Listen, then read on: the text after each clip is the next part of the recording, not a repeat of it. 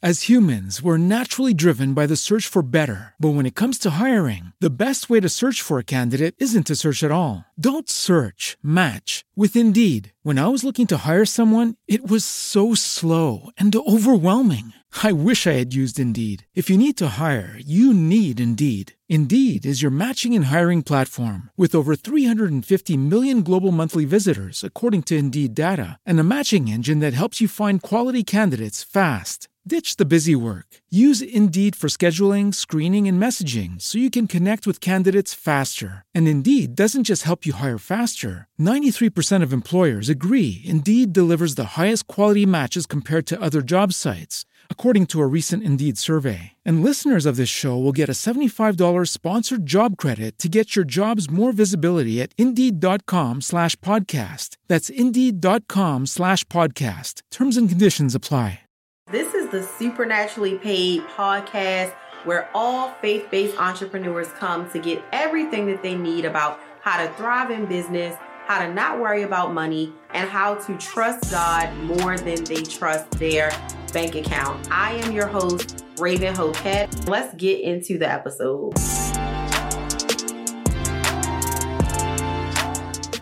Hello, you guys. It's Raven Hoquette here, and I want to welcome you guys back to the Supernaturally Paid podcast. I'm so excited for this episode, y'all, because we're going to be talking about how to overcome the spirit of poverty. And I feel like this is the million dollar question, right?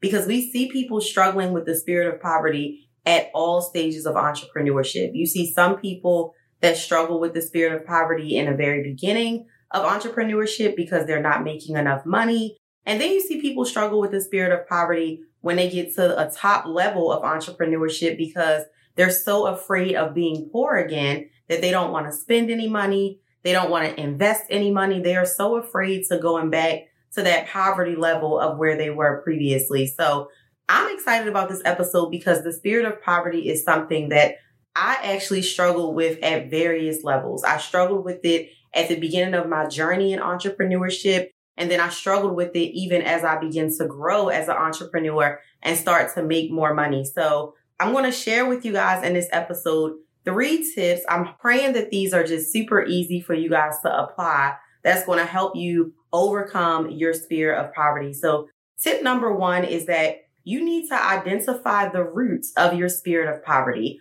Where is your spirit of poverty coming from? I know for me, one of the things that's so profound about having this supernaturally paid podcast and having this supernaturally paid brand and just helping entrepreneurs trust God more than they trust their bank account is that typically you would have never thought that this was something that God would call me to do because I grew up in poverty. Now, granted, I didn't grow up in poverty to the extent that we were like eating sugar sandwiches and didn't have no food and things like that. But I grew up where we had what we needed. We didn't necessarily have like what we wanted. And so y'all know my podcast team is Anchored Media. And I remember when I was talking to Tatum, who's the founder of Anchored Media about coming up to Baltimore and just recording a podcast and things like that. And she specifically told me that she was interested in going to one studio. So I was like, oh, okay, you know, I've never seen that space before. So I'm really excited to see it. Even though I'm from Baltimore,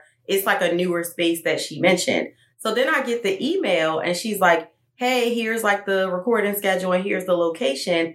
And as soon as I saw the address, my heart just like literally like dropped for a second because I knew instantly what God was doing. Where we're recording this podcast is literally the neighborhood where the spirit of poverty was planted in me.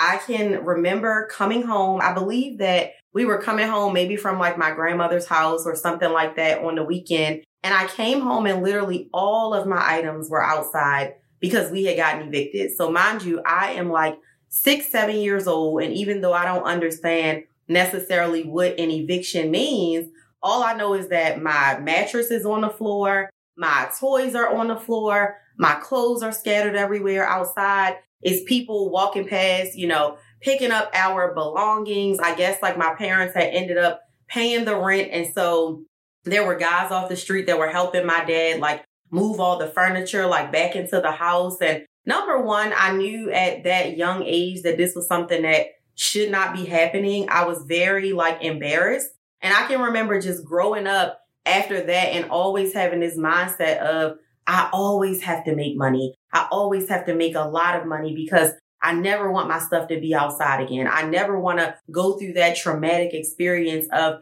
being, you know, evicted again and, and things like that. And it took me so long to overcome that spirit of poverty because I didn't even really know where it was even coming from. So it felt really great to come in here to this studio and to literally ride around. I rode in the front of our old apartment building and I took photos and everything like that. And I just was saying, thank you, God. Thank you, God. Cause I feel like once I really got to the root of it, it enabled me to more so like go to God and say, thank you for delivering me from this.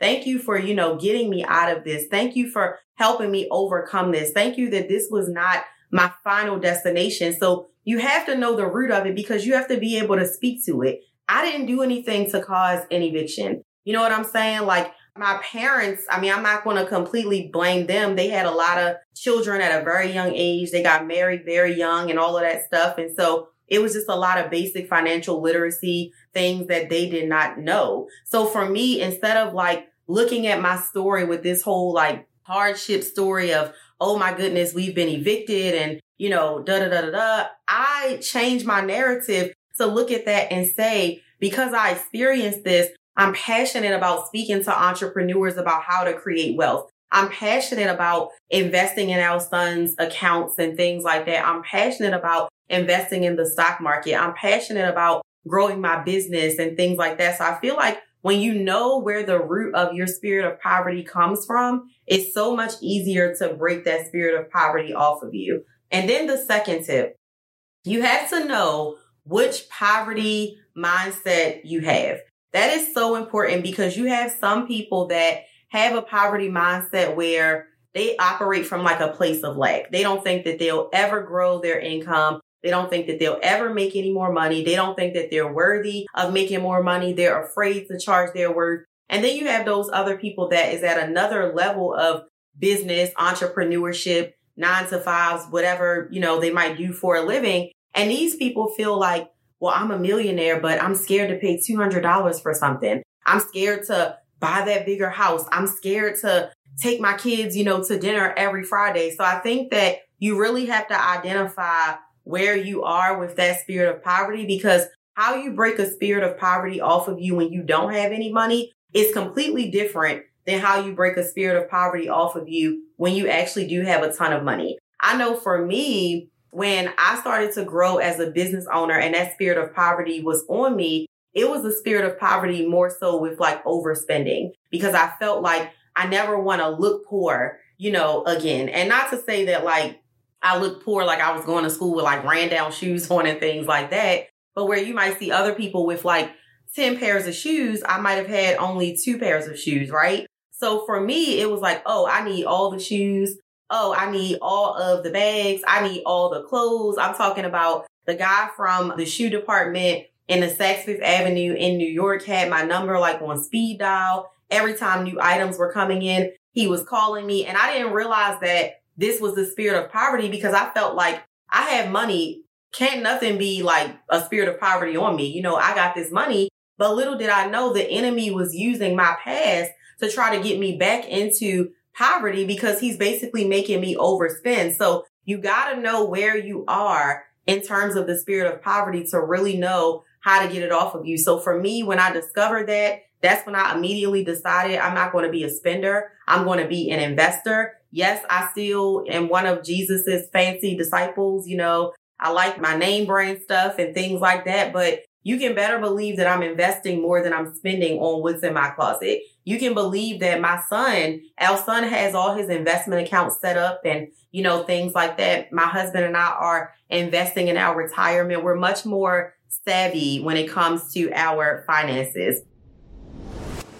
This episode is brought to you by the God Pays Me Masterclass. Y'all, this masterclass is everything that faith based entrepreneurs need that have been struggling with worrying about money and overcoming the spirit of poverty. All you have to do is go to the show notes and hit that link and download it, and it will be sent to you instantly.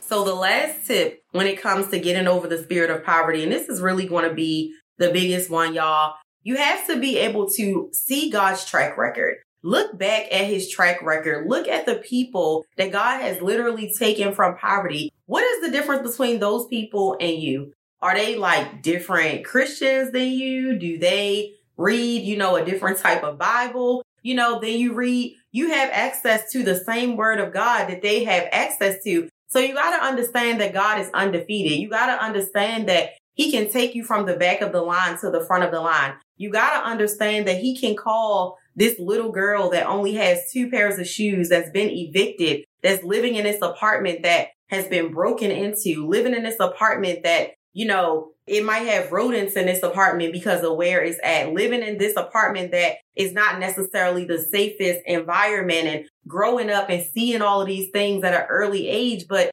God literally said, I'm choosing her. I'm choosing her to talk about this. I'm marking her for wealth. I'm going to show her how to create wealth. I'm going to show her that she doesn't have to live in a place of lack. And you also got to consider what the Bible says about money. It literally tells us in Deuteronomy 8:18 that God has given us the power to create wealth. If it tells us that in Deuteronomy, how can we really sit out here and act like God just wants us to be poor? How can we sit out here and act like God wants us to not have any means to pay our bills when his word also says pay what you owe. Well, you need money to pay what you owe, right? It also says in his word that the borrower is a slave to the lender, right? So he obviously wants us to graduate to this place of we're not having to go and beg for money.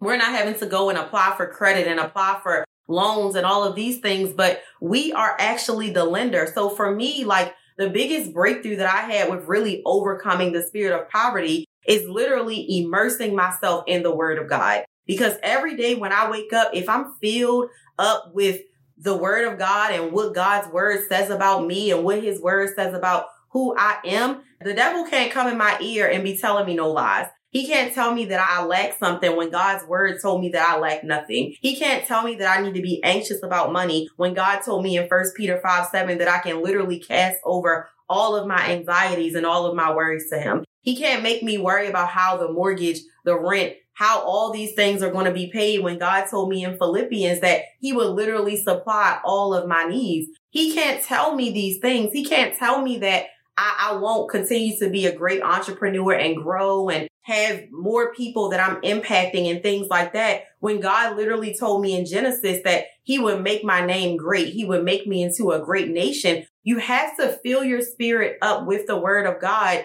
every single day. I always call it with my Increase 365 sisters, their spiritual hygiene, right? When you wake up every single day, it's an instinct. It's natural to say, let me go brush my teeth. Let me go wash my face. Let me go and get in the shower. Let me go and put on my deodorant. Let me go and put on my body butter, my lotion. Let me go and put on my makeup. Whatever your morning routine is, all of these things are natural. You've been doing it for so long that you could literally do it with your eyes closed. So if you wouldn't walk out and go to an event, go to work, go to your business without taking a shower, why would you want to do those things without showering yourself in the word of God?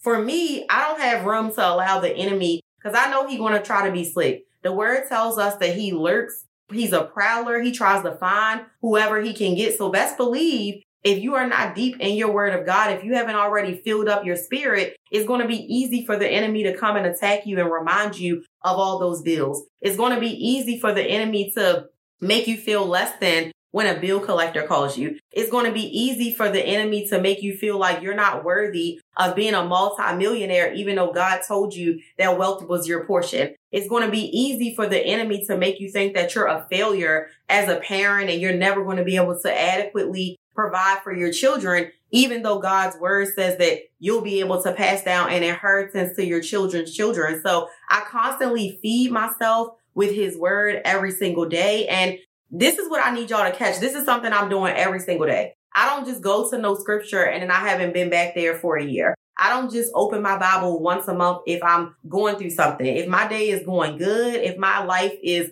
you know, going medium, because I don't like to say bad. If my life is going medium, I'm still going to be opening up my Bible and being in the word of God. So I hope that you guys are inspired by my story. I hope that these tips bless you. I hope that you understand that if God can call me and deliver me from the spirit of poverty, he can do those same exact things for you. But you need to trust him. You need to really open your heart to him. You need to get to know him. You need to literally diligently seek him. Like it says in the word of God, he's a rewarder of those who diligently seek him. And you just need to believe it. I always say that it's so many Christians that are Christians, but they're not actually believers. I'm amazed at how many people believe certain things of what God can do. We believe that God can heal us. We believe that God can save us, but we don't believe that he can make us multimillionaires because we're so in this worldly mindset of let me check my bank account and see what my bank account says that I have. Let me see what they say that my limit is. I'm a member of the Bank of Heaven. There is no overdraft. There is no running out. There is no, you don't qualify for a loan. There is no, you're not worthy of this. There's no, your credit score is not high enough. There is no, you haven't been banking with us long enough. I am God's daughter. I am literally an heir. I'm a member of the Bank of Heaven. is something that I always say. So I believe every single day that my cup runneth over. I believe every single day that overflow is my portion. And I speak that over myself in the name of Jesus. So I pray that you guys would just start to implement that into your lives as well. And I'm just excited and grateful to God in advance for delivering y'all from the spirit of poverty because I know that if He delivered me, He can deliver you guys as well. So that's it, you guys. This concludes another episode of the Supernaturally Paid podcast. I will see y'all in the next episode. I cannot wait. Make sure you stay tuned. Thank y'all for listening to another episode of Supernaturally Paid. Do not forget to subscribe. We don't want y'all to miss out on any amazing content that we have to offer. And also, don't forget to hit the link in the show notes so that you can get your free God Pays Me masterclass.